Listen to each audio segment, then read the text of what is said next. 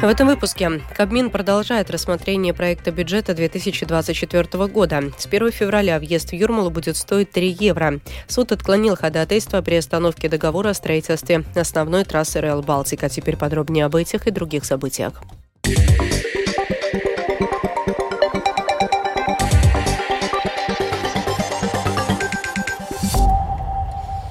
Правительство Латвии соглашается временно ввести пониженную ставку НДС 12% на свежие овощи, фрукты и ягоды. Однако за это заплатят покупатели целого ряда акцизных товаров. Это один из компромиссов по госбюджету 2024 года, одобренный сегодня правительством при рассмотрении предложений, поданных к окончательному э, рассмотрению бюджета в Сейме. Тему продолжит Михаил Никулкин.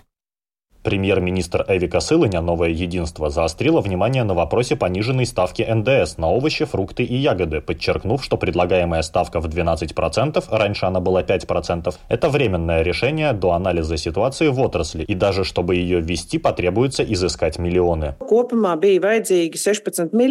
Всего нужны 16 миллионов, чтобы применить эту пониженную ставку 12%. Мы также договорились с отраслью в течение следующего года вместе с Министерством Министерством земледелия, Министерством финансов и службой госдоходов пройтись по данным, так как отрасль упоминает, что их данные не совпадают с тем, что есть у Министерства финансов и СГД. Чтобы предотвратить подобные недоразумения, мы продолжим работу в следующем году. Пересмотрим, что мы вообще расцениваем как эти фрукты, ягоды и овощи, которые подпадают под эту сниженную ставку, и есть ли у самой отрасли какие-то предложения. И тогда в следующем году мы можем решать, сохранять эту пониженную пониженную ставку или нет.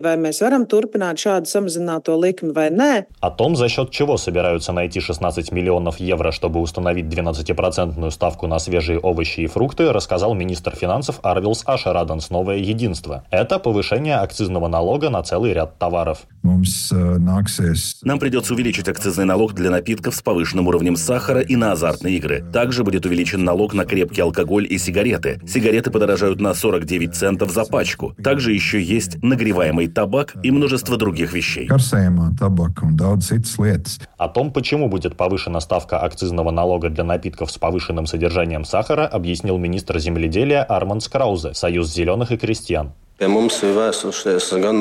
К нам обращались представители отрасли, и, как я понял, был разговор и со специалистами в здравоохранении о том, что лучше было бы повысить акциз для безалкогольных напитков с содержанием сахара свыше 8 граммов на 100 миллилитров, но оставить неизменной ставку для менее подслащенных напитков. Считается, что напитки с более низким содержанием сахара более полезны.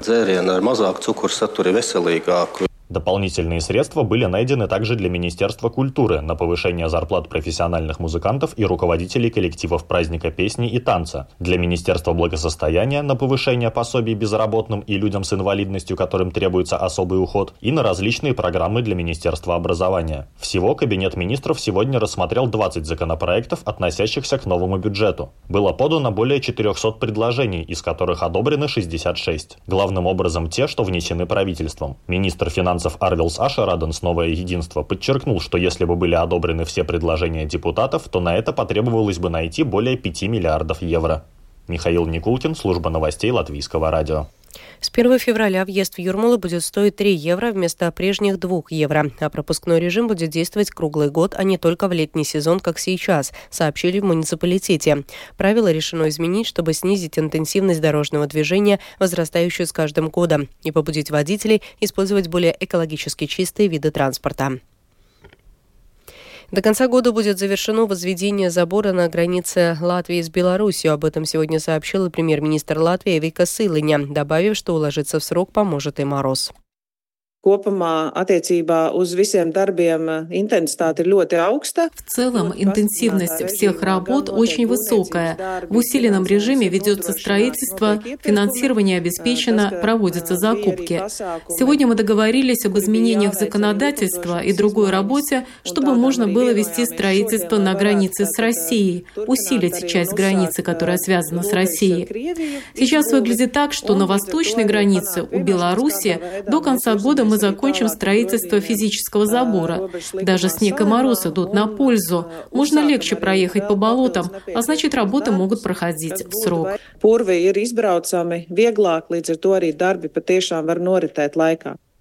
Сегодня глава МВД Латвии Рихард Козловский отчитался в правительстве о том, как ведется укрепление восточной границы. На пресс-конференции Козловский сообщил, что по срокам все идет так, как записано в правительственной декларации.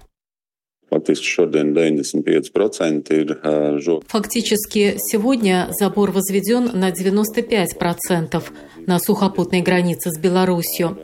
Заслушав информацию Государственного агентства недвижимости о проведенной работе и процедурах, касающихся строительства уже пограничной инфраструктуры на границе Латвийской Республики с Российской Федерацией, могу заверить, что сейчас нет оснований ставить под сомнение то, что мы можем не уложиться в сроки, определенные правительством, которые также включены и в правительственную декларацию. Правительство сегодня разрешило Госагентству недвижимости взять на себя финансовые обязательства в размере 18 миллионов евро на строительство забора на границе с Россией.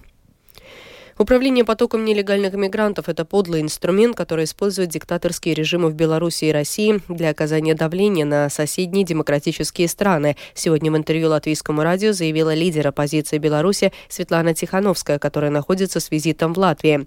Тихановская также отметила, что направление потока мигрантов в страны-члены Евросоюза является шантажом и попыткой отвлечь правительство этих стран от оказания помощи Украине и гражданскому обществу Беларуси. Но если мы помним, что э, эта модель началась именно со стороны э, Беларуси, э, когда была массовая миграция в Польшу, Литву, сейчас вот почему-то обострилась на латвийской границе. И, конечно, они будут использовать этот, этот инструмент, когда им выгодно, когда нужно. Но я очень благодарна, и очень э, белорусы очень ценят э, стойкую позицию и Латвии, и Литвы, и э, Польши, что они не, никоим образом не идут на уступки вот этим методом диктаторским и пытаются вместе вот эту проблему решить. Конечно, нам, как белорусам, очень обидно, честно говоря, что строятся стены э, между вами и белорусами, но, э, как поется в нашей знаменитой песне, которая стала символом нашего протеста, стены рухнут. И я уверена, что это случится, но просто нам очень жаль, что наши соседи вынуждены терпеть э, это со стороны диктатуры, но нам надо в этот момент быть э, вместе и вместе противостоять вот этим методам. Сегодня утром 10 автобусов, подаренных Rīgas satiksme, отправились в путь в Украину. Rīgas satiksme дарит свои автобусы уже в третий раз. Компания пожертвовала первые 11 автобусов в апреле 2022 года. Затем в декабре Совет поддержал пожертвование еще 10 автобусов. В двух предыдущих случаях автобусы были наполнены 100 тоннами гуманитарной помощи, аналогичной в этот раз. Когда автобусы прибудут в Украину и продолжится ли пожертвование, говорит заместитель председателя Рижской думы Эдвард Ратнекс. Šobrīd автобусы девушие ceļā. Сейчас автобусы находятся в пути и достигнут территории Украины, скорее всего, 30 ноября, чтобы после этого отправиться в Чернигов.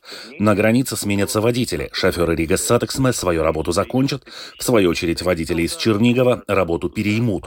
Это третий раз. В общей сложности пожертвованы 31 автобус, 28 пожертвованы Киеву, и сейчас пришла очередь Чернигова, так как Чернигов — это регион, которому помогает Латвия, и там ситуация хуже, чем в Киеве.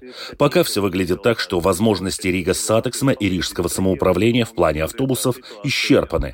Но если будет еще один или два, то это будет отдельный случай. Но, скорее всего, пока пожертвования автобусов закончены. Дальнейшая поддержка Украины и затянувшийся процесс вступления Швеции в НАТО являются важными вопросами на повестке дня встречи министров иностранных дел Альянса в Брюсселе, которая проходит в эти минуты. В этом совещании участвует и министр иностранных дел Латвии Кришини Скаринч. Для него это первая встреча такого рода с тех пор, как он заявил о своей готовности баллотироваться на пост генерального секретаря НАТО. В штаб-квартире Альянса находится наш корреспондент в Брюсселе Артем Конохов. Несмотря на все сложности, Украина смогла освободить 50% территории, которую изначально оккупировала Россия. Этот факт в последнее время часто повторяет как генеральный секретарь НАТО Йенс Столтенберг, так и другие политики. Таким образом, они, скорее всего, пытаются опровергнуть разговоры о том, что контрнаступление Украины идет медленно и на фронте мало успехов. Министр иностранных дел Латвии Кришьян Искаринч также считает, что за распространением негативной информации о ситуации в Украине может стоять Россия. Москва хочет показать, что между странами Запада царят разногласия. Но в то же время ясно, что страны НАТО должны продолжать поставлять Украине оружие и боеприпасы. Не менее актуальным вопросом на повестке дня является вступление Швеции в НАТО. Министр иностранных дел Финляндии Элина Валтенен не скрывала своего разочарования тем, что Турция и Венгрия до сих пор не ратифицировали протокол о вступлении Швеции в НАТО. Госсекретарь США Энтони Блинкен перед встречей с турецким министром иностранных дел высказался более дипломатично. В настоящее время в секторе газа наблюдается кризис, и мы все работаем над его преодолением. Мы также хотим обсудить вопросы в рамках подготовки к саммиту в следующем году, который будет посвящен 75-летию Альянса, а также вступлению Швеции в НАТО. Россия по-прежнему продолжает войну против Украины. Есть также ряд других вопросов, по которым я рад, что у нас есть возможность обменяться мнениями. Я благодарен за сотрудничество Турции, которая является очень важным и ценным союзником. Нынешняя встреча министров иностранных дел также является первой публичной возможностью для Каринша показать себя как возможного главу НАТО. Сейчас ведущим кандидатом является уходящий премьер-министр Нидерландов Марк Рутте, но в нидерландской прессе пишут, что не все страны готовы поддержать его кандидатуру. А Каринш указывает, что у него много схожего с Рутте, но есть различия. На самом деле мы похожи как политики. Разница между нами в том, что я представляю страну, которая вкладывает в свою оборону 2 и более процента ВВП. А он, будучи премьер-министром своей страны, этого еще не добился вопроса. Во-вторых, из всех возможных кандидатов я, наверное, единственный, кто так хорошо понимает обе стороны Атлантики. Я понимаю Соединенные Штаты, а также то, как процессы работают в Европе. Решение о том, кто станет следующим генсеком НАТО, будет принято не позже, чем летом следующего года. Артем Конах, Латвийское радио, Брюссель. Существует риск, что до конца года не будут завершены 54 проекта Европейского Союза по поддержке самоуправления на сумму, превышающую 400 миллионов евро, говорится в докладе Министерства охраны и регионального развития. Общее доступное самоуправлением финансирование из фондов ЕС на период планирования 2021-2027 годов составляет 741 миллион 700 тысяч евро. Административный районный суд сегодня отклонил ходатайство проигравшего в конкурсе на строительство главной трассы Rail Балтика турецкого объединения компаний о приостановке процедуры заключения договора на строительство. В тендере, организованном Европа Сделстели Линиес, право заключения договора получило объединение французских, польских и итальянских компаний, а предложение турецкого объединения не оценивалось из-за отрицательного заключения службы госбезопасности. Турецкие подрядчики оспорили решение Европа Сделстели Линиес в Бюро по надзору за закупками, которое разрешило заключение договора с объединением европейских компаний. А затем турки подали в суд, прося применить временное регулирование и приостановить решение Бюро. Сегодня суд отклонил эту просьбу.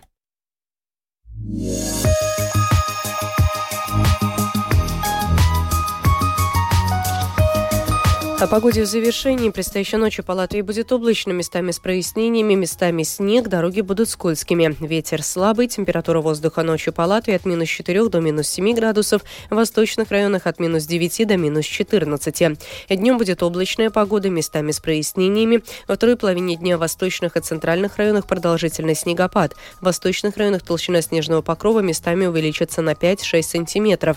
Дороги будут скользкими. Во время снегопада видимость местами ухудшится до 5 500 тысяч метров. Ветер будет слабым. Температура воздуха днем по Латвии составит от минус 1 до минус 6 градусов, местами на Курзамском побережье около нуля.